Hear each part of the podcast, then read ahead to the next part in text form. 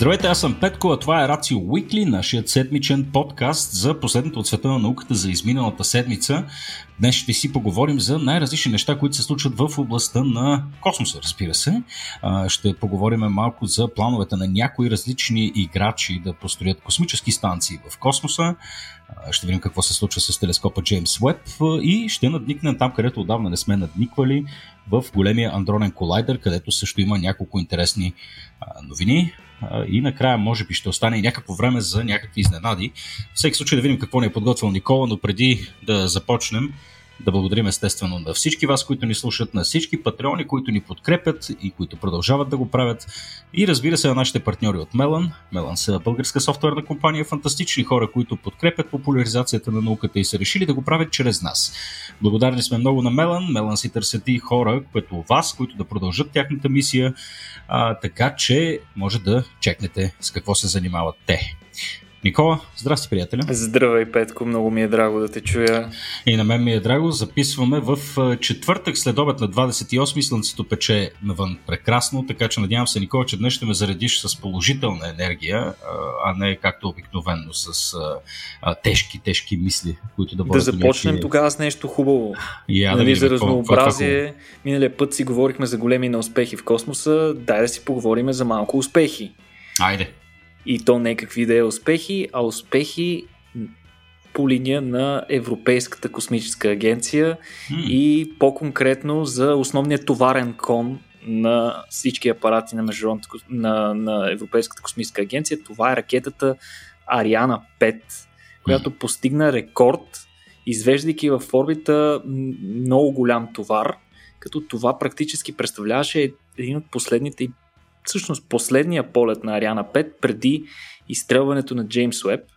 А, това се случи миналата събота на 23 октомври, като а, освен основната ракета, тя беше снабдена и с два бустера на твърдо гориво, като изведе в орбита два сателита, един телекомуникационен и един френски военен сателит. Общото между тях е, че и двата са построени от една и съща компания, европейската компания Thales Alenia Space – като няколко думи за товарите, телекомуникационния ще осигурява, забележи Петко, интернет покритие за пътниците на самолетите над Америка, Карибите и Атлантическия океан. Да, бе, Сега, верно. Да, ще Ама... имаме вече интернет. У-ху, на да, той сигурно ще струва безбожно много пари, имайки предвид колко струва да си качиш 15 кг парцали. А знаеш ли защо нямаме? По принцип. Защо нямаме?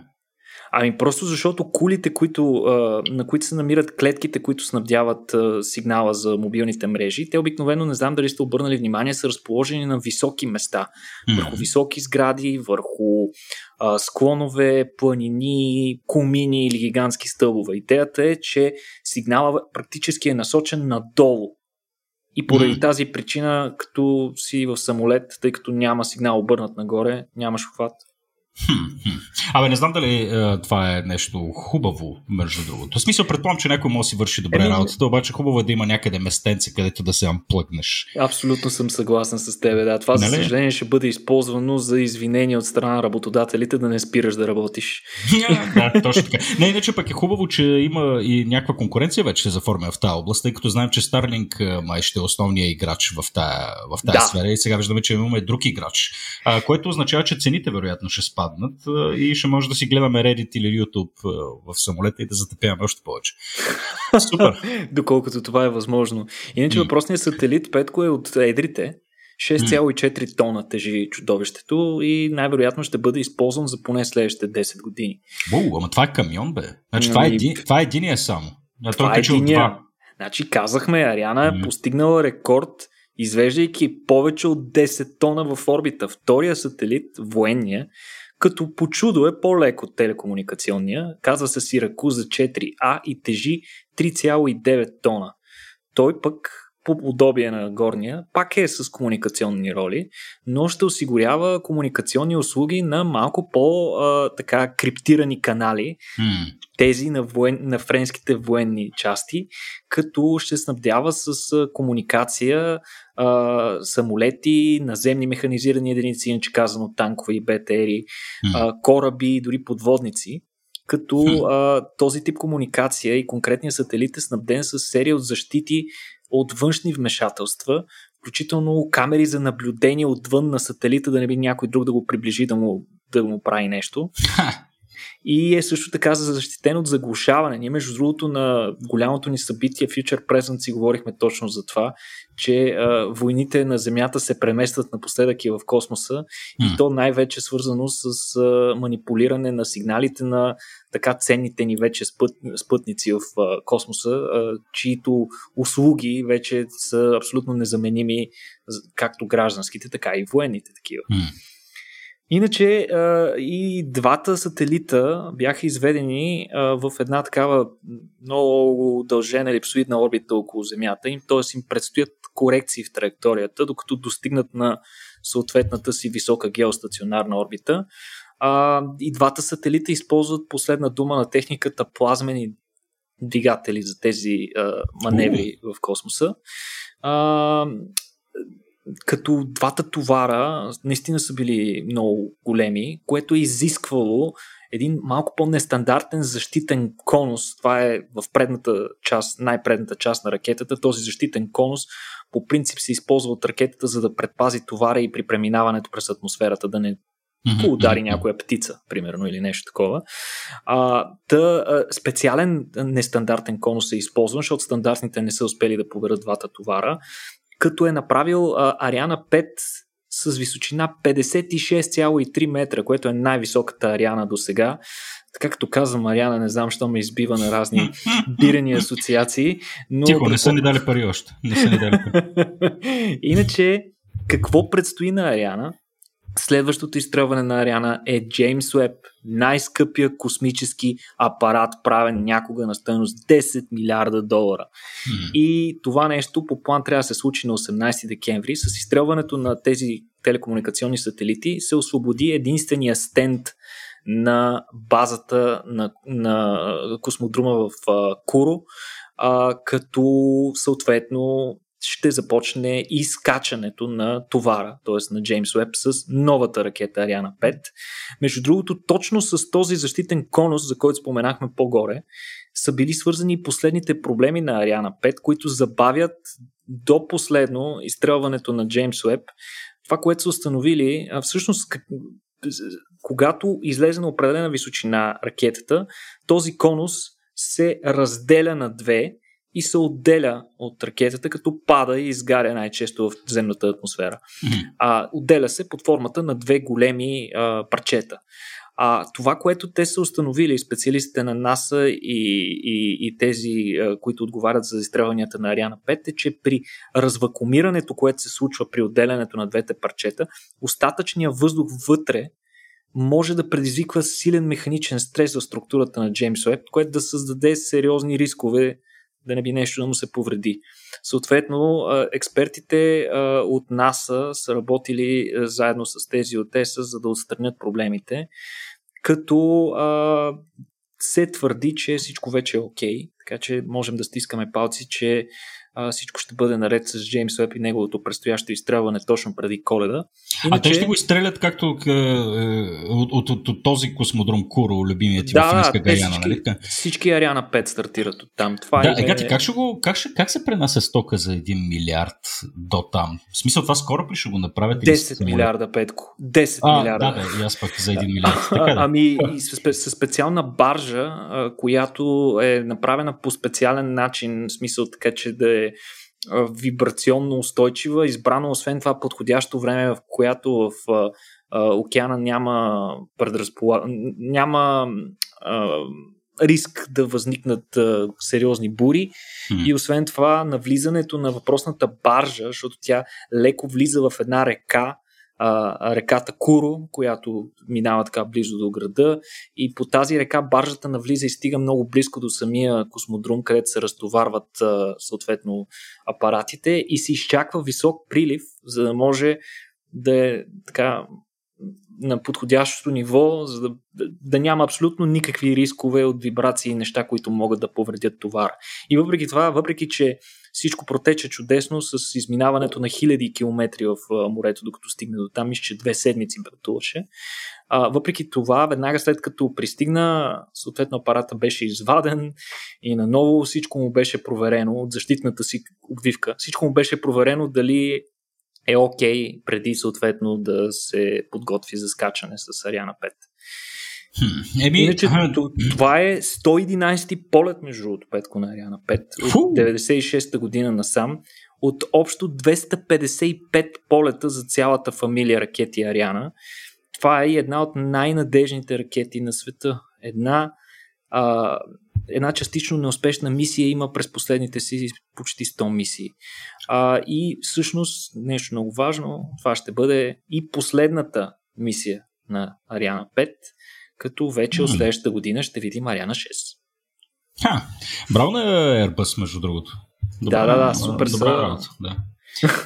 Еми, хубаво, добре, стискаме палци и за, за Джеймс Уеб, както сме казвали неведнъж. Надявам се е, и да не се случи някакъв космически саботаж от някаква извънпланетна цивилизация, която да се страхува от това, че най-накрая ще я видим. Mm-hmm. А, а, боже, какви глупости говоря, Никола. Никола. А, добре, кажи какво става сега с Амазон. Мисля, че е следващата ни тема. Моят, моят любим, любим човек, аз като виден марксист, искам естествено метафорично да го удушата, но Серията ни с любими милиардери започва. Да, да, да. да. В смисъл, те, те много, много обичат да се реят из космоса тия хора, докато Земята гори, но това си е лично мое, лично, лично мое съждение. Така де, а, космическа станция сега са новите, новите амбиции, явно преди да си оправим условията на труд в складовете. Добре, сега съм морализаторствал. А, какво ще си строят станция, така ли? Точно така. Blue Origin обявиха планове да строят частна космическа станция и то не сами, Голямата изненада е, че те обявиха и партньорството си с Boeing, mm. като новата станция ще се казва Orbital Reef или Орбитален риф, а, като а, по обем и размер ще бъде почти толкова голяма, колкото Международната космическа станция или поне толкова се планира да е. Да, бе. Като се планира, забележи да е готова в края на това десетилетие. Това е изключително амбициозна задача, да видим дали ще се справят. Иначе, а, освен Боинг, към звездният екип се присъединява и малка, по-малката компания Sierra Space, които са създатели на един космически апарат, който се казва Dreamcatcher, който ще бъде товарен космически апарат, няма да е за екипажи, но на него му предстои да полети за пръв път до година.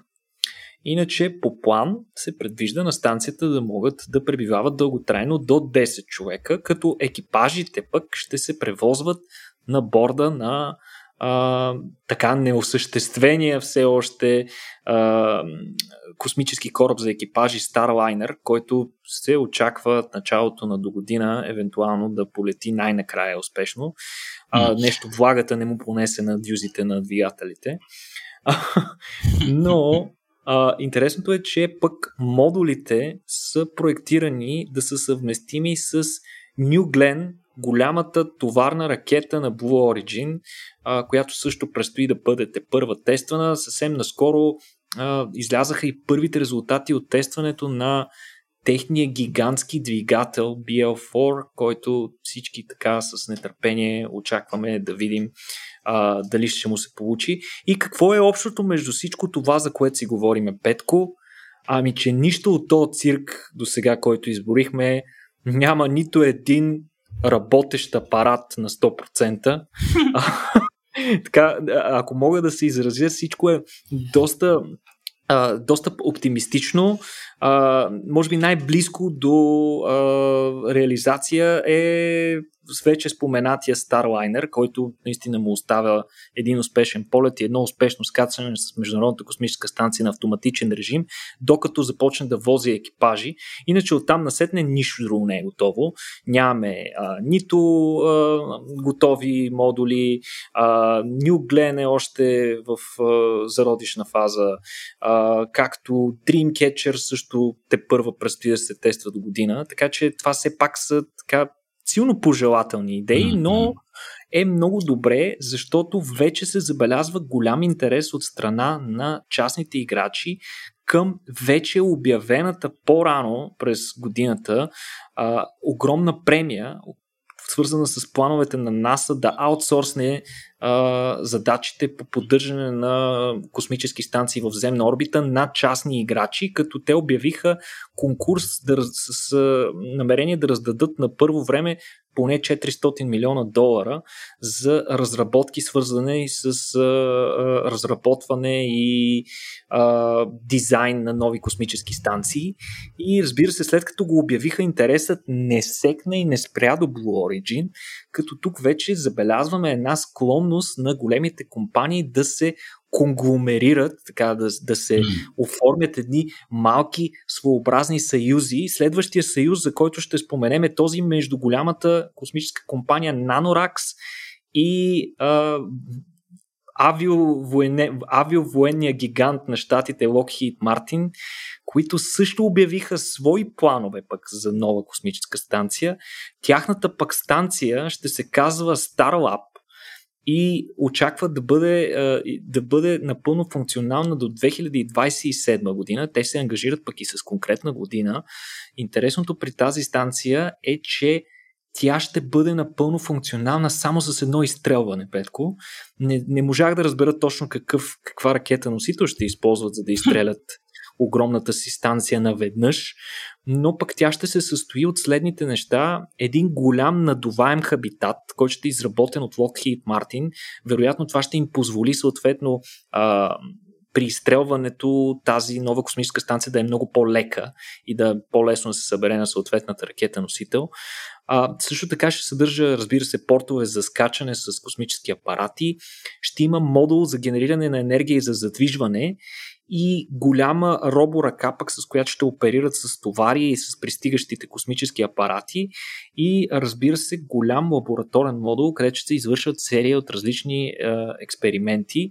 Всичко това ще бъде на в обем защото това е много важно, в космоса, където е микрогравитация, а, жилищата не се измерят в квадратура, както в София, а в кубатура, Петко, та обема на, на, на тази космическа станция на NanoRax и Lockheed Martin ще бъде около 340 кубически метра, значително по-малко от Международната космическа станция, но пък ще събира около 4 астронавта, които ще могат също като на Международната космическа станция да пребивават по няколко месеца. Хм. А, хареса ми това, че поне в този проект на Nanorax и Lockheed Martin е предвиден някакъв лабораторен модул, тъй като ме притеснява да не би проекта на Blue Origin в един момент да се превърне в а, един космически private клуб, където милиардерия ходят е, не, те се, черния хедър. Те се нали? кълнат, кълнат се, че ще има, разбира се, че се извършват а, космически експерименти, разбира се, всички а, тези компании а, ясно дават да се разбере, че основният им клиент ще бъде американското правителство. Еми да, особено след като получават грантове, надявам се американското правителство да има гаранции за това нещо. А, защото иначе Безо ще ги съди. Нали? Както не веднъж е правил. Да, да, това е страхотно същество. А, добре, нататъка, китайците какво правят, бе? А така, Петко, стигаме до любимата ми рубрика, а пък китайците, Петко, значи китайците през това време а, никога не спят. А, така, Китай докато всички тия хора си мислят за разни станции и така нататък, Китай явно предвкусвайки, че ще има нужда от по-мощни ракети за изстрелване на по-големи товари в близко бъдеще в космоса, успя да тества успешно най-мощната ракета на твърдо гориво на света. В смисъл, това нещо се случи на 19 октомври, а ракетата успя да работи привързана на специален стенд в продължение на 115 секунди на максимална мощност. Горе-долу, горе-долу толкова време ще работи в нормалната ситуация при ползването и в началото на изстрелването на съответните ракети. А, тя е разработена, забележи от Академията за технологии за авиокосмически системи и твърдо задвижване, разбирай, ракети с а, ракети на твърдо гориво, т.е. те имат специална институция, която прави такива ракети. И тук е специалното ми място те, Петко, да те попитам, знаеш ли каква е разликата между а, ракетите на твърдо и тези на течно гориво? М- тя на твърдо предполагам, че с по-малко количество гориво можеш да извлечеш повече енергия. Не толкова, не. не толкова това е разликата. Основната разлика между, а, между ракетите на твърдо и на течно гориво очевидно е формата, в която се намира горивото, но пък, а, за, да, за да го разберете по-добре, представете си а, ракетата на твърдо гориво като нещо като пиратка, като фойерверк. Момента в който тя бъде запалена, тя не може да бъде спряна по никакъв начин. Не може да бъде регулирана нейната мощност. Тя започва да гори и гори на максимум, докато извърши горивото. Хм. Най-общо казано е така. Съответно, поради тази причина, ракетите на твърдо гориво са много по-прости като дизайн и като устройство, съответно са и много по-ефтини. Тези а, ракети, наричани още бустери, се намират, ако сте обърнали внимание при някои изстрелвания, така прикрепени от страни на корпуса на основната ракета, пък която е на течно гориво. Основната ракета обикновено запазва горивото си известно време, докато не се отделят бустерите и тогава тя се запалва вече на пълна мощност и продължава нагоре. Сега тези, които са на течно гориво, са много по-сложни и освен това при тях може да се регулира тягата. Тоест можеш да промениш количеството от а, съответните два компонента, окислителя и горивото и съответно по този начин можеш да регулираш мощността на ракетата. Освен това в долната си част те имат подвижни елементи, с помощта на които пък може да се насочва вектора, т.е. посоката в която се а, движи ракетата. Т.е. една ракета все пак не може да се изстреля изцяло на твърдо гориво, защото трябва да може да бъде управлявана, а ракетите на а, бустерите, твърдите бустери не могат да бъдат насочвани. Но пък това не е малко постижение. Всъщност гигантският звяр е с диаметър 3,5 метра и максимална товароподемност 500 тона, като това го постига с помощта на 150 тона твърдо гориво. Я чакай малко, прави... сигурен ли си, сигурен че е 3,5 метра? Защото това 3... не ми звучи много. 3,5 метра е диаметъра, Петко. На ракетата? Да. Е, е това, не, това на мен ми звучи странно. Аз си представям, че Ариана е по-широка, примерно, или не.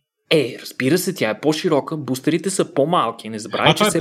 А, да, в крайна сметка говорим за бустер, че точно така. Говориме за този, за този да, по-специален да, да, да. бустер, а, като а, това я прави най-мощната в света в момента. Правена е mm. само една друга по-мощна, но тя никога не е влязла в употреба и отдавна е зарязана и технологиите за нея са загубени.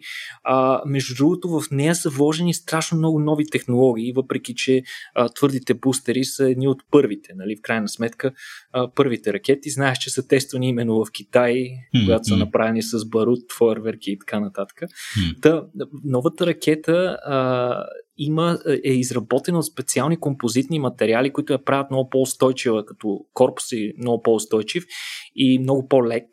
Освен това, горивната камера, мястото където се запалва горивото и, и се насочва съответно а, пламъка и тягата в определена посока, е излята заедно с останалата част от ракетата. Цялото това нещо като едно цяло парче метал и освен това е снабдена с огромно а, супло, което е моделирано, използвайки на специален софтуер, за да осигурява оптимална тяга на ракетата в а, първите етапи на нейното изстрелване с което а, пък и а, китайската а, космическа агенция вече обяви намеренията си да възложи на въпросната частна китайска компания, тя не е много частна, защото е с държавно участие, разбира се, но ще им възложи следващата цел да направят подобна, но с товароподемност 1000 тона.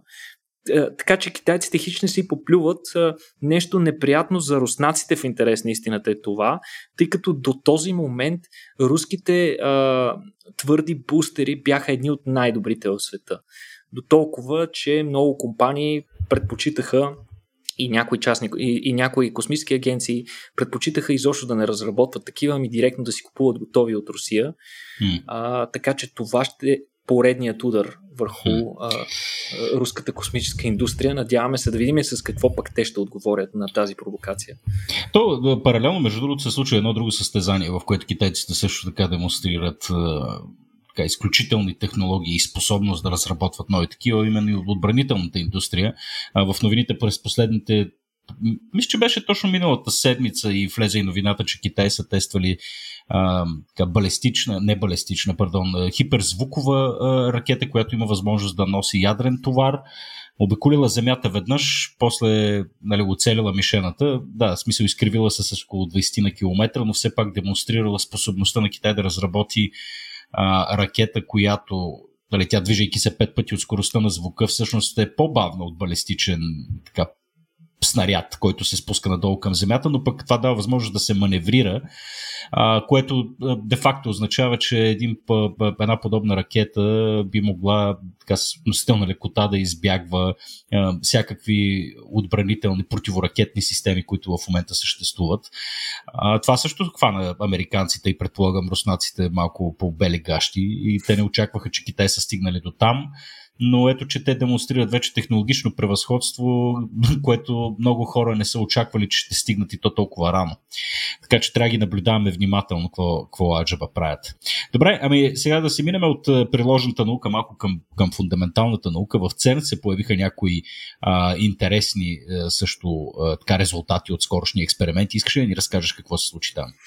Точно така. А, като цяло тези резултати а, бяха много по-силно обсъждани в момента на тяхното обявяване, още през март тази година, когато там обявиха физици силно развълнувани, разбира се, от резултатите, които са получили, са обявиха, че са открили признаци за наличие на нова, неизвестна до сега фундаментална сила в природата.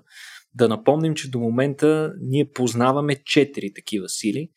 Това са силното и слабото ядрено взаимодействие и, две, и двата типа сили а, протичат на много малки микроскопични разстояния и електромагнитните сили и гравитацията. Това са четирите фундаментални сили, върху които е изградена Uh, изграден нашия физически свят такъв, какъвто го познаваме. Тези Между сили другото, са между другото, да. кой извиня, че те прекъсвам да си представя. Представяш сега петата сила фундаментална в, в природата да е любовта и това да е резултата от ЦЕРН. Не, аз бих заложил на глупостта, Петко. Виждал съм, виждал съм колко по-способна е а, глупостта в това отношение. Но да се върнем на физиката. Та, всичките тези а, фундаментални сили са обединени в така наречения стандартен модел, който е най-успешният до сега физически модел за обясняване на света около нас, на реалността, която ни заобикаля. А, но стандартният модел а, си има своите пробиви. Той покрива напълно първите три сили, за които споменахме, но не и гравитацията. Освен това, а, не знаем нищо за тъмната материя и стандартният модел трудно може да обясни защо е толкова много, как се е образувала и защо не взаимодейства с останалата част от материята или пък изобщо как материята в началото, малко след големия взрив, е оцеляла, а не е останала само антиматерия. Затова физиците смятат, че все още има сили и закони, които ние не познаваме и които биха обяснили тези неизвестни до сега на, на нас неща. Като тайната според физиците се крие в така наречения Петко забележи красив кварк. Значи, знаех, знаех си, че, са... знаех си, че върви посока към любовта. Така, кварките са елементарни частици, от които са изградени а, иначе фундаменталните други частици, от които пък са изградени всички атоми, които пък изграждат всички молекули, от които пък ние сме изградени. Една безкрайна матрешка. А, но да кажем, че по-малко от кварките не познаваме. И затова а, кварките са много важни. Те са наистина елементарни а, частици, точно защото не можем да ги разделим на по-малки такива, колкото и да ги чупим. Кварките, които познаваме до момента са 6 типа. А, те са така се групират по двойки. Първата двойка са горен и долен кварк или up and down. Те съставляват основната част от протоните, неутроните в ядрата на атомите. Освен това имаме и дънен или bottom кварк и топ кварк, които освен това са известни като красив и истински. И имаме и още една двойка, които са странен и чаровен. Нали. Не знам, учените, е, физиците, теоретичните физици очевидно имат е, сериозно въображение за начина по който да кръщават тези неща, но Ботъм кварка е много известен като красив кварк и от тук на сетне ще го наричаме така, защото е по-интересен. По този начин, той е много кратко живуща елементарна частица, живее само 1,5 трилионни части от секундата, интервала, който е абсолютно непонятно и неспособно да си го представим колко малко е, след което той се разпада на по-малки частици под въздействие на слабото взаимодействие. Сега, начина по който протича това разпадане, т.е. на какви други частици се превръща този красив кварк, може да, да се влияе силно от наличието на неизвестни фундаментални частици или сили. И това, което учените са направили е да гледат разпределението на тези частици, които се образуват при разпадането на въпросния красив кварк. И сега тук въвеждаме още една а, интересна, един, още един интересен термин и това е суперсиметрията. Суперсиметрията е важна теория в физиката, която твърди, че всяка елементарна частица има а, своя по-тежка версия. Mm-hmm. И сега отново се връщаме на в големият адронен колайдер, най-големият ускорител на частици в а, Женева, а, където а, единият от детекторите, LHC-B, един от четирите големи детектори, е установил през март, че красивия кварк се разпада много по-често на електрони, отколкото на мюони. Какво е мюона? Ами мюона е нещо като електрон, то е негов събрат, но е 200 пъти по-тежка версия на електрона. Иначе пак си има отрицателен заряд, всичко си му е същото, просто е 200 пъти по-тежко. Mm-hmm. На, според стандартният модел, Значи, защо е необичайно, че се разпада по-често на електрони, отколкото на миони? Ами, смята се, че е необичайно, защото според стандартния модел би трябвало тази частота да е еднаква. Тоест, трябва еднакво количество, като направим примерно няколко милиона сблъсъка и, и, и няколко милиона, няколко милиарда, трилиона подобни частици наблюдаваме и като анализираме трябва разпределението да е горе-долу като хвърлянето на монета. 50 на 50 е зитора. Обаче не е така. И, и ако не е така, това вече може би говори за наличие на нова сила в природата, която взаимодейства различно с електроните и мионите, сила, която не познаваме в момента. Това откритие това откритие беше оценено, шанса това откритие да не е така, според получените резултати, е така наречената 3 сигма или едно на хиляда шанс имаме за грешка. Това все още не е с необходимите едно на милион или 5 сигма, а, но все пак дава много сериозна заявка, че нещо се случва и трябва да бъде а, разгледано по-внимателно. А, сега конкретно този детектор LHC-B в момента е затворен за ремонт. Той между другото се нарича LHC-B, това B накрая е от beauty, от точно от необходимостта му и от факта, че работи основно с тези красиви кварки. Mm. А, той в момента е затворен. А, смисъл не си го представи като а, магазин за хляб с надпис затворено. Ами по-скоро в момента над него се работи много активно, за да бъде апгрейднат, което ще му позволи да събирам по-ефективно данни в бъдеще и съответно да отговори аджба на тази загадка доста по-категорично. Mm-hmm. Но това, което учените са правили докато LHC си почива, докато големият дронен колайдер си почива и а, неговите детектори се апгрейдват, е, че са успели да анализират вече налични данни от подобни разпади, които обаче се регистрират по-трудно. Те не са били включени в първоначалното количество данни, които са анализирани. И учените са го направили това и са установили, че красивия кварк в комбинация с други кварки. Между другото, в, в природата обикновено кварките не фигурират сами. Никога не са изолирани като сами. Примерно, един човек никога не е само красив.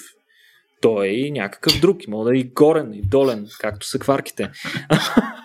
да, кварките често се комбинират с, или с някой горен кварк, или с някой долен кварк, такива в едни двойки. И а, отново учените са разгледали как тези двойки от кварки се разпадат и отново разпадането било различно. Пак са се получавали по-малко миони, което е необичайно и само потвърждава наличието на друга сила. Сега това откритие е с доста по-малка достоверност, от само 2 сигма, но отново дава заявка, че имаме още много интересни неща да очакваме от големия дронен колайдер, тъкмо когато се смяташе, че той е открил всичко, което има да се открива и ако искаме да търсим нещо друго, трябва да се строи нов колайдер. Ето, че може би не е така това. Така че mm. много интересни неща. Наистина свидетелства за нова физика, каква по-голяма новина от това. Да, доста яко, доста яко. Добре, да минем към света на биотехнологиите. Наскоро излезе една доста вълнуваща новина, която аз се налагаше да обяснявам на сина ми. На него му се стори доста контраинтуитивно цялото нещо. Но, а, но все пак го схвана. И а, аз искрено се надявам нали, това най-накрая да започне да се случва а, нали, нещо, за което ще говорим, именно трансплантации на органи от други живи същества. А, сега тук при всички етични съображения, които имаме по отношение на това как се отнасяме към животните, мисля, че всички ще се съгласим, че е по-добре да, а, така, да отглеждаме органи в прасета и нали, после да ги трансплантираме, отколкото да чакаме някой да умре, за да се случи това нещо. А, както и да е, нека да, нека да поговорим малко и за тази последна новина, която излезе. Какво се случи, Никола, и защо това е важно? Ами, както ти сам спомена, проблема с трансплантациите на органи е доста голям. Има много кандидати от хора, които се нуждаят жизнено, жизнено важно за оцеляването им е да получат даден орган поради износване или увреждане на техния, но такива органи не стигат. Съответно, листа на чакащите е огромен, повечето от тях никога не дочакват, разбира се, да получат своя трансплант, което показва, че е силно необходима альтернатива някакъв альтернативен и доста по-надежден метод за добиване на органи.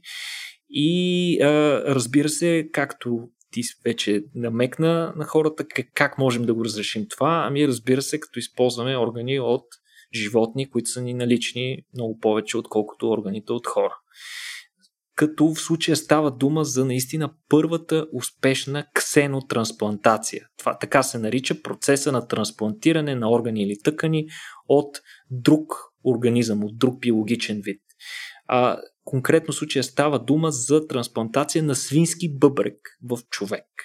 Сега, тук трябва да кажем, че е, нали, този човек не е започнал да грохти или нещо такова да му се е случило, а, тъй като това е много пилотен експеримент. Той не е можел да се приложи на нормален здрав човек. Затова е използван а, всъщност пациент в мозъчна смърт, чието живот се поддържа изкуствено, като в него е трансплантиран на него е трансплантиран въпросния а, бъбрек, който е бил наблюдаван в продължение на 54 часа, като за това време бъбрекът който е бил свързан изцяло с неговата циркулаторна система и всичко, е функционирал напълно нормално и се е представил супер. Сега, а, отдавна отдавна искаме да използваме свинете за донори на органи и тъкани, ама защо? Защо, са, защо точно свине? Ами те са много подходящи, защото дават много голямо поколение, които много бързо растат. Освен това, от, от хилядолетия ги отглеждаме почти индустриално. А индустриално ги отглеждаме от 100 години, ама примерно в големи мащаби ги отглеждаме от хиляди. Тоест, знаем как да го правим достатъчно добре. Освен това, органите им са изумително сходни с нашите. Като вече части от прасета се използват и в, и в ден днешен, като например кожни присадки от прасета се, проста, се поставят при хора с много големи проценти изгаряния на тялото си. Също така популярна, а, популярна, а, популярна част от а, свинското тяло е а, сърдечната клапа. Сърдечни клапи се поставят а, от прасета на различни хора. А, сега, защо не ги ползваме и за други неща?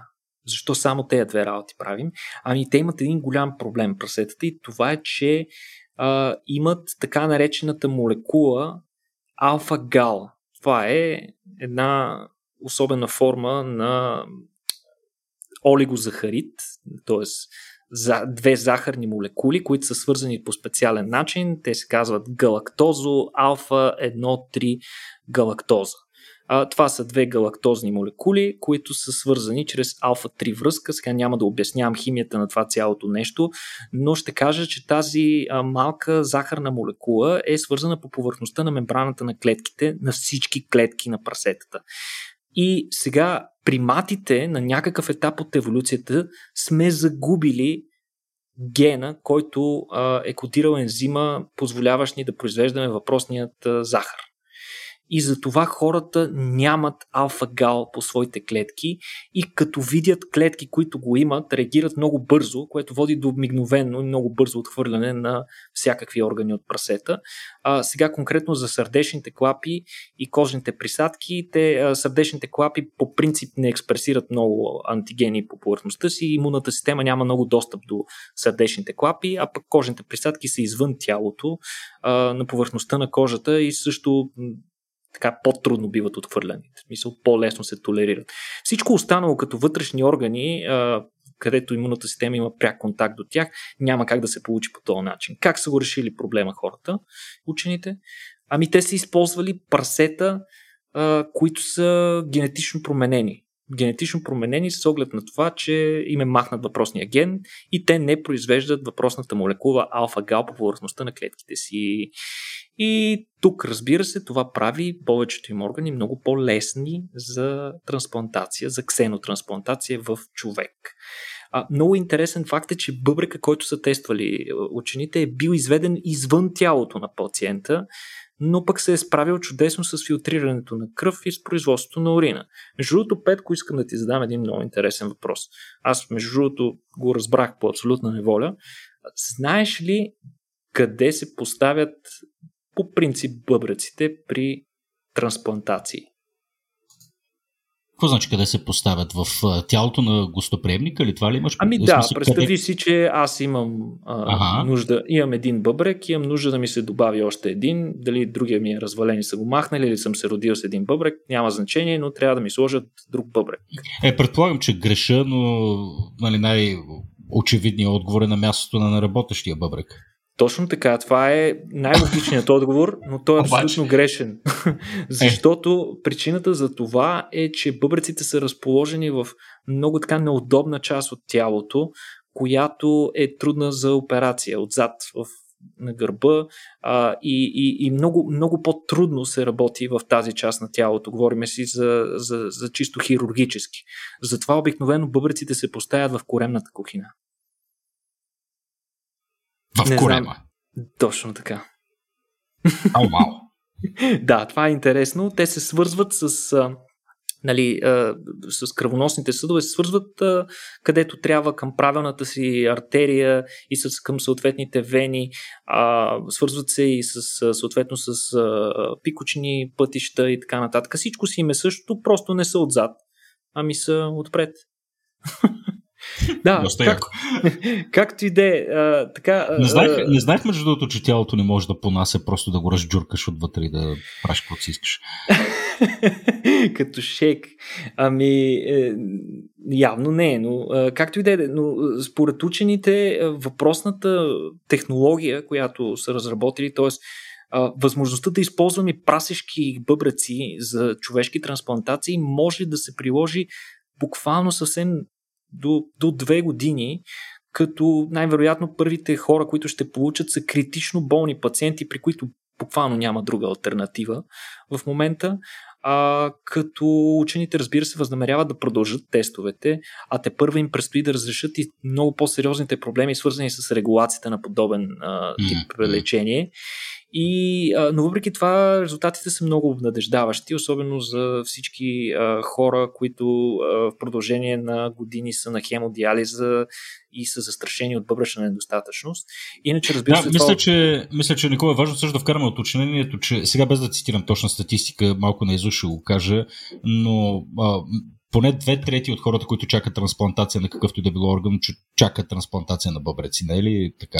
Точно така. Най-вече да. чакат такъв тип трансплантация. Причината за това не е толкова, че бъбреците се развалят най-много, ами просто защото а, другите видове трансплантации са много по-трудни, много по-скъпи и като цяло много по-трудно приложими. Докато тази на бъбрек е най-честият тип трансплантация, която се прави mm-hmm. и, и за това най-често този тип. Но в бъдеще, вероятно, и други типове органи ще могат да се взимат от працета, което обаче отваря и редица етични въпроси. Нали, логичния някой човек дали пък няма да има против да се вкара, да се трансплантира. Представи си целият мисиомански свят, например. Това отваря много, много сериозни Е, то пък сега. Сега, а, дали, свинския бъбрък кошер ли е да си го вкараш в тялото? Ами... Ако, ако прасето е халал, да, ни, никой няма да сила да се опитва да му го вкарва в, в тялото, в крайна сметка. Да, смятам че, смятам, че когато става дума за личния живот, все пак човекът трябва да си прецени да си вземе решението сам. Еми, Но е много вълнуващо това, което виждаме. Даже аз бях чел много интересни изследвания, пък при които а, учени искаха да направят прасета много по да, да направят прасетата много по-човечни в много големи кавички. А, тоест, това, което искаха да направят е да не просто да махнат някой ген, който продуцира някакъв специфичен антиген, който е само за прасета характерен, ами да вкарат пък човешки гени в тях, които пък произвеждат човешки антигени, за да може техните органи да изглеждат още по-близки до човешките, съответно да изискват още по-малко имуносупресия, за да бъдат поддържани. Това дали води подобен вид изменение на органите до някакви патологии в при самите прасета? В смисъл, дали носи страдание допълнително някакво? Това е... Еми, това е интересен въпрос. Аз предполагам, че това е едно от нещата и което се гледа, разбира се, когато се правят подобен род експерименти. Затова, mm. вероятно, добавянето на гени става една, един по един, за да се види нали, дали има ефект върху самите прасета, дали им се променя физиологията, дали, примерно, надават по същия начин. Тоест, да се измерят всички характеристики а, при които а, това се случва. Разбира се, ние имаме полза, а, двойна полза от това. Не само страданието на животните е големия проблем. А, проблемът е, че а, за да порасне органа до крайният му размер, който да е вече да може да се трансплантира на човек, съответно е хубаво животното да е, се чувства добре, да е щастливо през това време. Да, да е гледано а, добре, това е да. Да е гледано е добре. Хм. Правил един хубав шоу, дете се вика. Да, да, да. Ами, пъ, супер, да видим. А, преди колко време беше излязла една новина за. Или, или тук се бъркам, дали, дали не е някакви таки забравени вече спомени от Вестник Шок, нали? Имаше някакви опити за трансплантация на глава. А, да, да, да. Чакаме. Все още чакаме. Там се... спря да се говори по темата. Канав... Канава... Канаверо, или мисля, че така се казваше. Някакъв италянец, хирург, нали? Хирурга, да, да, да. да. Спря да. да се говори по темата, но той мисля, че изчакваше някаква технология да, да, да, се, то... да, да се доразвие. Иначе той си има пациент, който вече е заявил. Той е един, ако не се лъжа, американски, а, ако не се лъжа, американски програмист от руски происход, който страда от крайна фаза на една мускулна дистрофия и буквално тялото му е почти напълно отказало и почти цяло парализирано. Той е опречен да умре в следващите няколко години, така че той няма какво да губи. И дори такава е, супер екзотична и рискова операция а, като трансплантация на глава на друго тяло, очевидно си намира а, своите доброволци. Да, аз си спомням, че май имахме даже и някакъв епизод с теб, където разглеждахме малко повече в дълбочина проблема. Спомням с един руски а, хирург, лекар, ветеринар, не си спомням вече какво беше, но бе някакво странно чудовище за човешко същество, което правеше експерименти с кучешки глави, че дори едно от кучетата го беше докарал да поживее някакво известно време. Да, не, не мога да си спомня да. А, но общо цялата история беше доста чуд, чудовищна и некрасива. Трябва да го намерим кой беше този гайд, да си го намерят хората да видят, защото е много интересно наистина. Да. Ами добре, хубаво, Никол. Ние заковахме на 48-та минута. Благодаря ти много за хубавите новини. Днес наистина си тръгвам с малко по-добро настроение. Последният ни специален подкаст, който записахме за нашите патреони, беше за пластмасата по света. Разбира се, говорихме си за огромния три пъти по размер остров от микропластмаса, която в момента се намира в, в Тихия океан. Говорихме се за някои решения по отношение на пластмасата. А сега, без да спълвам епизода на тези от вас, които ще го слушат съвсем скоро, очевидни решения няма и тогава, да, малко си тръгнах с капано настроение, докато днес, Никола, съм ти благодарен за това, че си подбрал малко по-добри новини. Както и да е, вие ако искате пък да се депресирате и да слушате епизод за пластмасата, е необходимо всъщност да ни помогнете малко да продължим да живеем и съществуваме с една лека трансплантация на да, да знам, ни 5 лева, примерно, биха били достатъчни. Ако искате да ни подкрепите в сайта Ние няма да ги отхвърлим. Няма случай, да ги отхвърлим тези 5 лева. И 5 лева са чудесни, да. И, а да, patreon.com наклона черта БГ за 5 лева на месец ще получите една камара гъдълчета, разни неща, които ние ще ви ам, а, изпращаме. Всъщност, какво изпращаме, бе, Никола? Какви плещи? В смисъл, подготвяме специалният епизод. Разбира се, на откритите ни събития се ползвате с някои а, интересни привилегии, като, например, това да стерите най-отпред на сцената. А, и други, други начини, по които може да ни подкрепите. Разбира се, имаме една хубава библиотека, книжарница, от която може да се възползвате. Наближава коледа, купете си книга от нас, а не от някъде другаде. А, така ще свършите две добри дела едновременно. А, какво стана, Никола, друго заказване? Да забравим ли нещо? Мисля, че е това. Да Мисля, ги пускаме е хората вече. Айде да Имат ги си работа. А, чакай едно бързо мерси на Мелан. Мелан, Ева, Ева, Ева Лапичове. Добре. Ами това е и слушайте ни и следващия път, когато Никола ще ви подготви още по-шатави неща. А, мерси много, че ни слушахте и до следващия път. Чао. До скоро.